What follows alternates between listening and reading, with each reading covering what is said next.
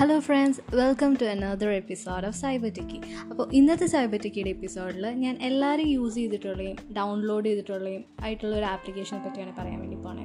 Yes I'm talking about WhatsApp അപ്പോൾ WhatsApp എങ്ങനെയാണ് മാർക്കറ്റിൽ വന്നതെന്നും അതിന്റെ ഒരു എവല്യൂഷൻ എങ്ങനെയായിരുന്നെന്നും അതിനെക്കുറിച്ച് ഒരു സ്റ്റോറിയാണ് പറയാൻ വേണ്ടി പോണേ.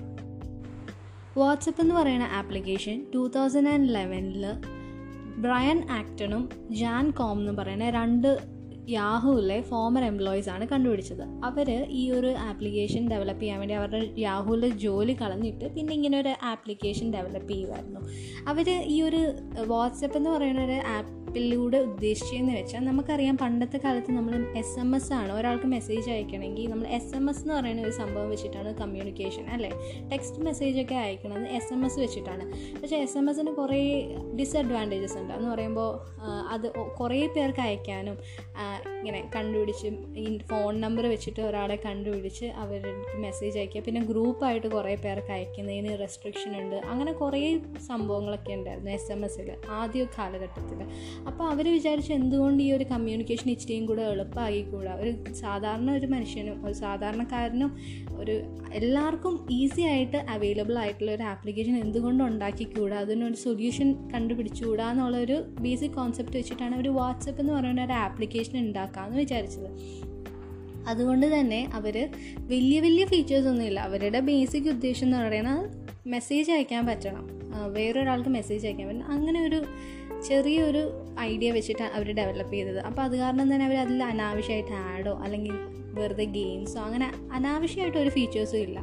ജസ്റ്റ് ആവശ്യമുള്ള സംഭവങ്ങൾ മാത്രം വെച്ചിട്ട് ഒരു ആപ്പ് ഉണ്ടാക്കി.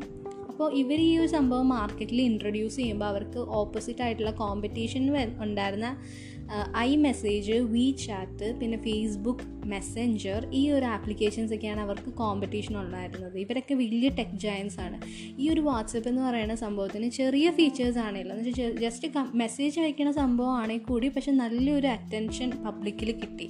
അതുകൊണ്ട് തന്നെ കുറേ പേര് ഡൗൺലോഡ് ചെയ്ത് ആൾക്കാരൊക്കെ ഇതിനെ നല്ലപോലെ തന്നെ അക്സെപ്റ്റ് ചെയ്തു.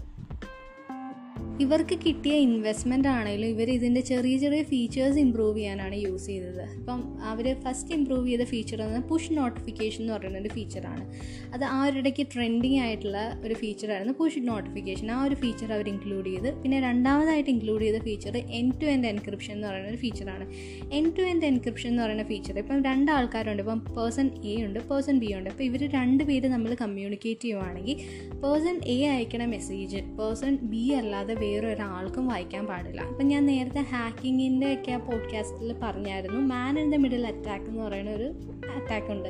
അപ്പോൾ ഈ മാൻ ഇൻ ദ മിഡിൽ അറ്റാക്കിൽ ഇപ്പോൾ രണ്ട് പേര് തമ്മിൽ കമ്മ്യൂണിക്കേറ്റ് ചെയ്യുവാണെങ്കിൽ മൂന്നാമതൊരാൾക്ക് എന്താ കമ്മ്യൂണിക്കേറ്റ് ചെയ്യുന്നതെന്ന് കാണാൻ പറ്റും. അപ്പോൾ ഈ എൻ ടു എൻഡ് എൻക്രിപ്ഷൻ എന്ന് പറയുന്ന ഫീച്ചർ വരുമ്പോഴത്തേനും നമ്മൾ അയക്കുന്ന മെസ്സേജ് ഒരു കോഡഡ് ഫോമിലായിരിക്കും മെസ്സേജ് സെൻഡ് ചെയ്യുന്നത്. ആ കോഡ് ഡീകോഡ് ചെയ്യുന്നത് ആ നമ്മൾ അയക്കുന്ന ആളുടെ അടുത്ത് എത്തുമ്പോൾ മാത്രമാണ് ആ ഒരു കോഡ് ഡീകോഡ് ആവുന്നത്. അല്ലാതെ വേറെ ഒരാൾക്കും ആ മെസ്സേജ് എന്താണെന്ന് വായിക്കാൻ പറ്റില്ല. കാരണം അതൊരു കോഡഡ് ഫോമിലാണ് ട്രാൻസ്ഫർ ചെയ്യുന്നത്. അപ്പോൾ ഈ ഒരു feature end to end encryption എന്ന് പറയുന്ന ഫീച്ചറാണ് അവർ ഇംപ്ലൂ ഇംപ്ലിമെന്റ് ചെയ്തത്. ഈ രണ്ട് ഫീച്ചേഴ്സാണ് അവർ അവരുടെ ഭാഗത്ത് നിന്ന് ഇംപ്ലിമെന്റ് ചെയ്തത്.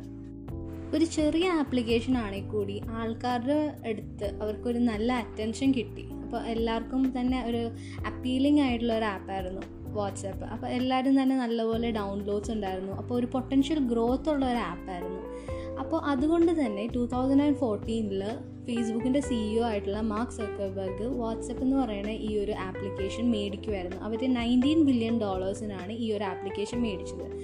ഈ ആപ്ലിക്കേഷന് നല്ല പൊട്ടൻഷ്യൽ ഗ്രോത്ത് ഉണ്ടെന്നും ഇതിൽ കൂടുതൽ ഫീച്ചേഴ്സ് ആഡ് ചെയ്താൽ കൂടുതൽ ആൾക്കാർക്കും ഇത് ഡൗൺലോഡ് ചെയ്യാൻ ഇഷ്ടപ്പെടാൻ ചാൻസ് ഉള്ള ഒരു ആപ്ലിക്കേഷനാണെന്ന് മനസ്സിലാക്കി തന്നെ അവർ ഈ ഒരു ആപ്ലിക്കേഷൻ മേടിച്ചു. അപ്പം നമ്മൾ വിചാരിക്കും എന്തുകൊണ്ടാണ് വാട്സപ്പിന്റെ ഫൗണ്ടേഴ്സ് ഈ ഒരു ഇങ്ങനെ ഒരു നല്ല ആപ്ലിക്കേഷൻ എന്തിനാണ് ഫേസ്ബുക്കിന് കൊടുത്തതെന്ന് വിചാരിക്കും.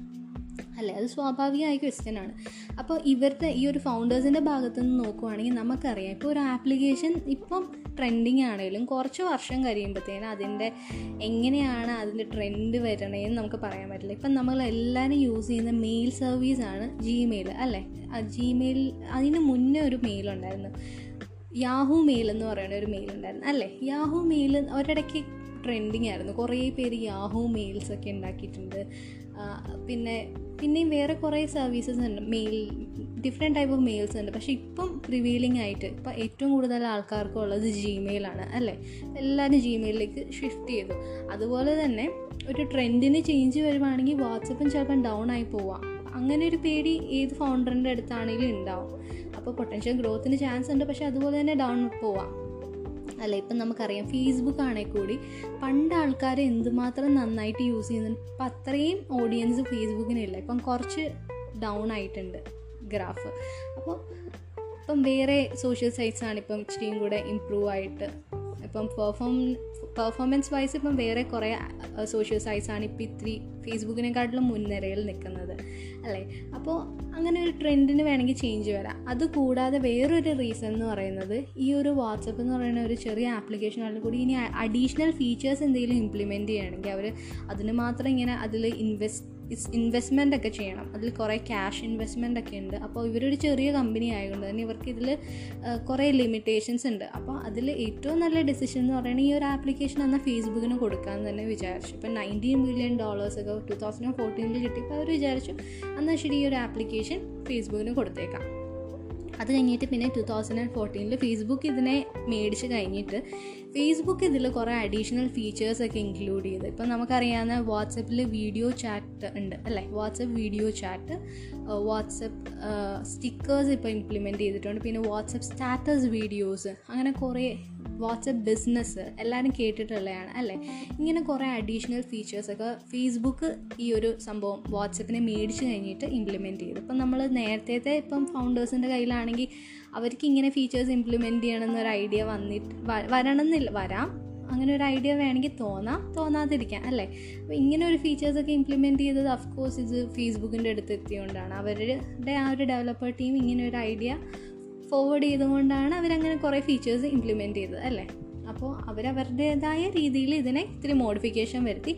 അതുകൊണ്ട് തന്നെ പിന്നെ നമുക്കറിയാം നല്ല ഗ്രോത്ത് ആണ്. ഇപ്പം വാട്സപ്പിനെ ഇപ്പം നമ്മൾ പ്ലീസ് പ്ലേ സ്റ്റോറിൽ നോക്കുവാണെങ്കിൽ one of the most downloaded ആപ്സിന്റെ കൂട്ടത്തിൽ എത്ര മില്യൺ ഡൗൺലോഡ്സ് ആണ് പ്ലേ സ്റ്റോറിൽ വാട്സപ്പിനുള്ളതെന്ന് അറിയാം അല്ലേ? ഇങ്ങനെ കുറേ അഡീഷണൽ ഫീച്ചേഴ്സ് അവർ നടത്തി ഇംപ്ലിമെന്റ് ചെയ്തു. അപ്പം അറിയാം നമുക്ക് എല്ലാവരുടെയും ഇപ്പം സൊസൈറ്റിയിൽ നോക്കുവാണെങ്കിലും വാട്സപ്പ് ഉപയോഗിക്കാത്ത ആൾക്കാർ ഇപ്പോൾ കുറവാണ്. കാരണം ഇവൻ ഡേ ടു ഡേ കമ്മ്യൂണിക്കേഷൻ ആണല്ലോ എല്ലാവരും യൂസ് ചെയ്യുന്ന വാട്സപ്പാണ് ഒരു കമ്മ്യൂണിക്കേഷൻ മീഡിയം ആയിട്ട് യൂസ് ചെയ്യുന്ന വാട്സപ്പാണ് അപ്പോൾ നമുക്കറിയാം പണ്ടെങ്ങനെയാണ് വാട്സപ്പിൽ മാർക്കറ്റിൽ ലോഞ്ച് ചെയ്തിരുന്നു. ഇപ്പോൾ എന്താണ് വാട്സപ്പിന്റെ ഒരു സ്റ്റാറ്റസ് എന്താണെന്ന് നമുക്കറിയാം അല്ലേ?